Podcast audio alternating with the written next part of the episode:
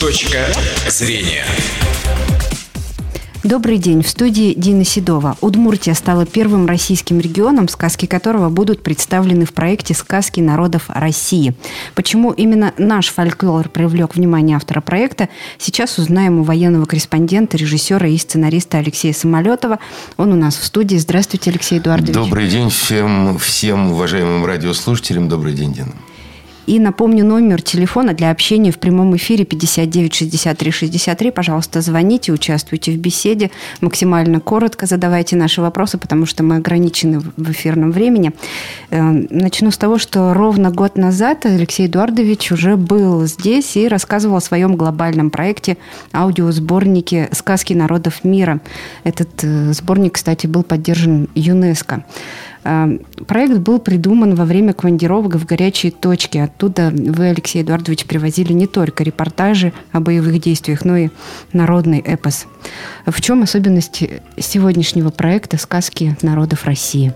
Ну, вы знаете, проект всегда начинается с чего-то. Вот, собственно говоря, точкой отсчета э, мы и выбрали Удмуртию, выбрали Ижевск, потому что у нас сложились очень хорошие взаимоотношения э, с Центром социального продюсирования «Журавейник», который занимается именно детьми, у которых существуют какие-то внутренние, внешние проблемы. Зачастую это, оказывается, социально незащищенные дети.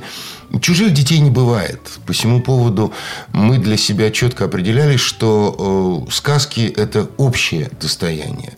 Ну, а сказки народов Удмуртии, уж коли мы начали работать здесь, то давайте попробуем здесь, потому что нам предлагают сейчас записать и сказки народов Алтая, и сказки народов Осетии. Мы говорим об ингушских сказках. То есть сказка, она охватывает не только весь мир, она охватывает мир, состоящий из его небольших либо больших частей.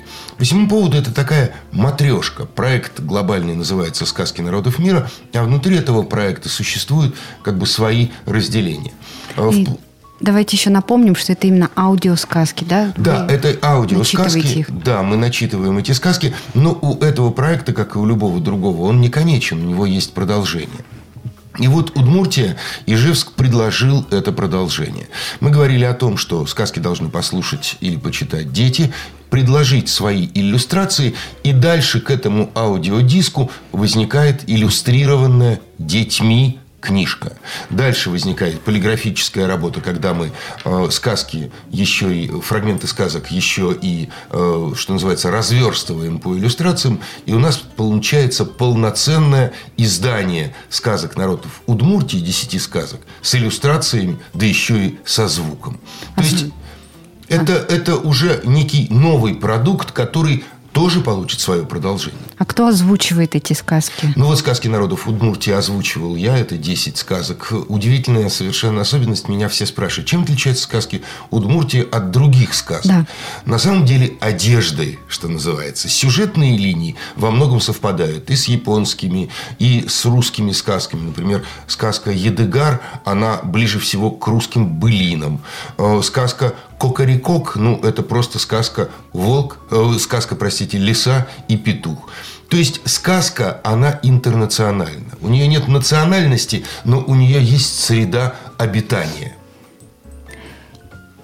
То, что Удмуртия оказалась первой вот в этом проекте, это случайность или нет? Ну, это, в общем-то, закономерность. Э, дело в том, что социальный центр «Журавейник» всерьез за, заинтересовался этими сказками. У нас появилась возможность не просто, что называется, в воздух выбросить эти сказки, а приложить их к конкретному делу. Тем более, что эти сказки понравились ребятишкам. Вот первая часть проекта, мы сделали э, пять дисков «Сказки народов Азии». Я их привез как раз в «Журавейник», и ребята загорелись этим проектом.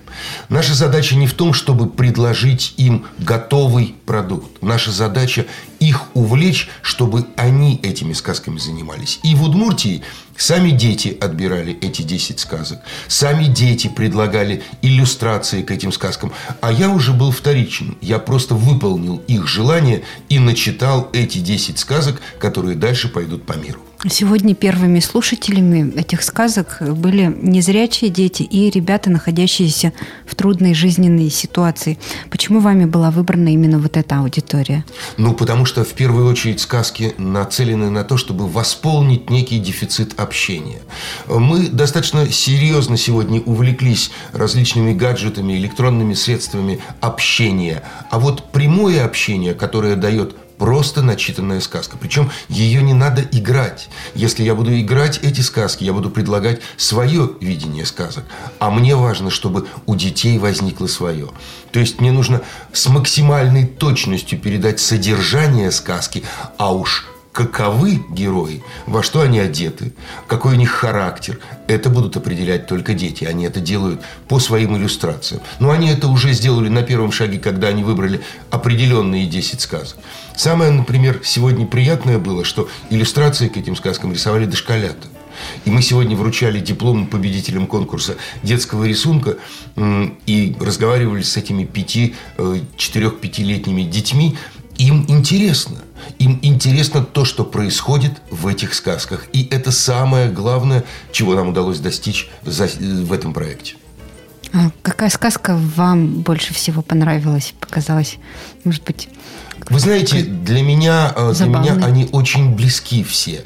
Э, единственное, что я хотел бы отметить, что если мы уходим в какой-то самый максимально приближенный народный эпос, допустим, если взять сказку «Едыгар», которая похожа на русские былинные сказки, то э, финал у сказки грустный. Но это, видимо, особенность именно удмуртского эпоса. Не все так хорошо в жизни народа происходило, чтобы заканчивать сказки на очень мажорной ноте. Иногда их приходится заканчивать и на минорных нотах. А что касается вот менталитета в сказках, он как-то раскрывается?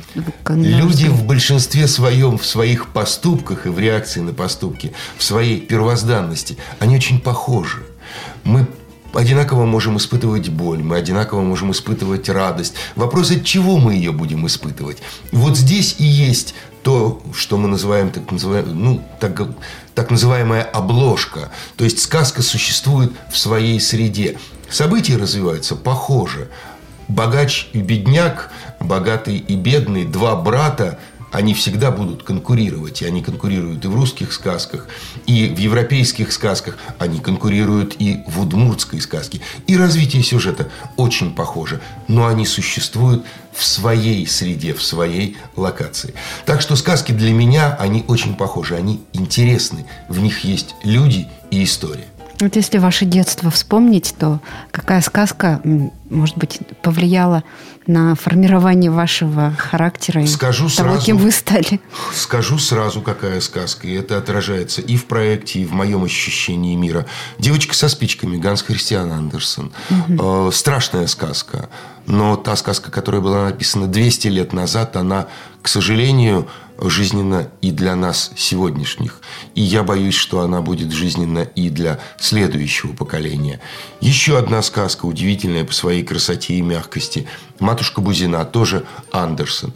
Ну, а по опыту домашнего общения, например, моей старшей внучке, больше всего в ее годовалом возрасте понравилась сказка про репку. И благодаря этой сказке и книжки с иллюстрациями Сутеева. Буквально через два месяца после того, как мы прочитали «Репку», Лиза заговорила. Да, есть... Сказки оказывают колоссальное влияние на формирование личности, на формирование ребенка, на его восприятие окружающего мира. И именно поэтому мы и занимаемся этим проектом. И я счастлив, что дети здесь, в Ижевске, подключились к этому проекту и предлагают свои варианты сказок. Считаете ли вы, что вот э, современные сказки, сегодня ведь тоже появляются сказки, они вот как и те, которые создавались раньше, должны чему-то именно учить. Вот они ну, должны знаете, быть назидательными. Потому что сегодня же поколение детей, оно отличается. Вы знаете, сегодняшние сказки очень сложно назвать сказками. Это фэнтези. Почему мы и принципиально для себя ограничились э, проектом «Сказки народов».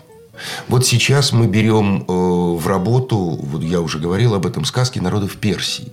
Мы берем, ищем переводы, ведь первые сказки персидские в Советском Союзе были опубликованы в 1934 году. Это были первые переводы народных сказок, адаптированные, именно адаптированные переводы.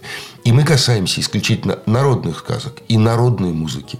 Все, что пошло потом, как развивалось фэнтези, сегодняшнее направление, я думаю, это не входит в рамки этого проекта. Сказку о Гарри Поттере мы точно не будем озвучивать, потому что для этого сделано уже очень многое, сделаны фильмы и предложено свое видение Гарри Поттера. Но вот сказки, те, из которых состоит культурный код, для меня сейчас очень важным стало это, это словосочетание «культурный код». Сказки, которые объединяют всю планету, они для нас оказываются наиболее важными. И у нас буквально одна минута остается. Где можно будет эти сказки послушать? Ну, вы знаете, проект сейчас только начался, мы только озвучили сказки, еще нужно будет сводить их с музыкой. И вот когда этот проект э, возникнет, я думаю, что в Ижевске этот проект будет вести именно социальный центр «Журавейник», центр социального продюсирования. Так что в данном случае все права у них, обращайте, слушайте, рисуйте. Ну и как вот сказки народов мира, я думаю, что обязательно эти диски будут в библиотеках э, нашего города и республики. Ну, я думаю, что да. В общем, в детских мы домах. Мы сейчас уже договорились. Да, вчера мы встречались в детском доме, мы подарили им набор сказок. Сегодня мы встречались в 53-й школе, у них в библиотеке набор сказок. Так что это проект долгоиграющий. Нам не жалко отдавать. Мы это и делаем. Чем больше отдаешь, тем больше получаешь. Что же, я думаю, мы через год еще с вами встретимся, и вы наверняка еще какой-нибудь интересный проект придумаете. Огромное вам спасибо, Алексей Эдуардович. Я на этом завершу сегодняшний выпуск программы «Точка зрения» и напомню, что с журналистом, сценаристом, актером и режиссером Алексеем Самолетовым мы говорили о его новом проекте «Сказки народов России». Спасибо. Спасибо всем, кто был с нами. Точка зрения.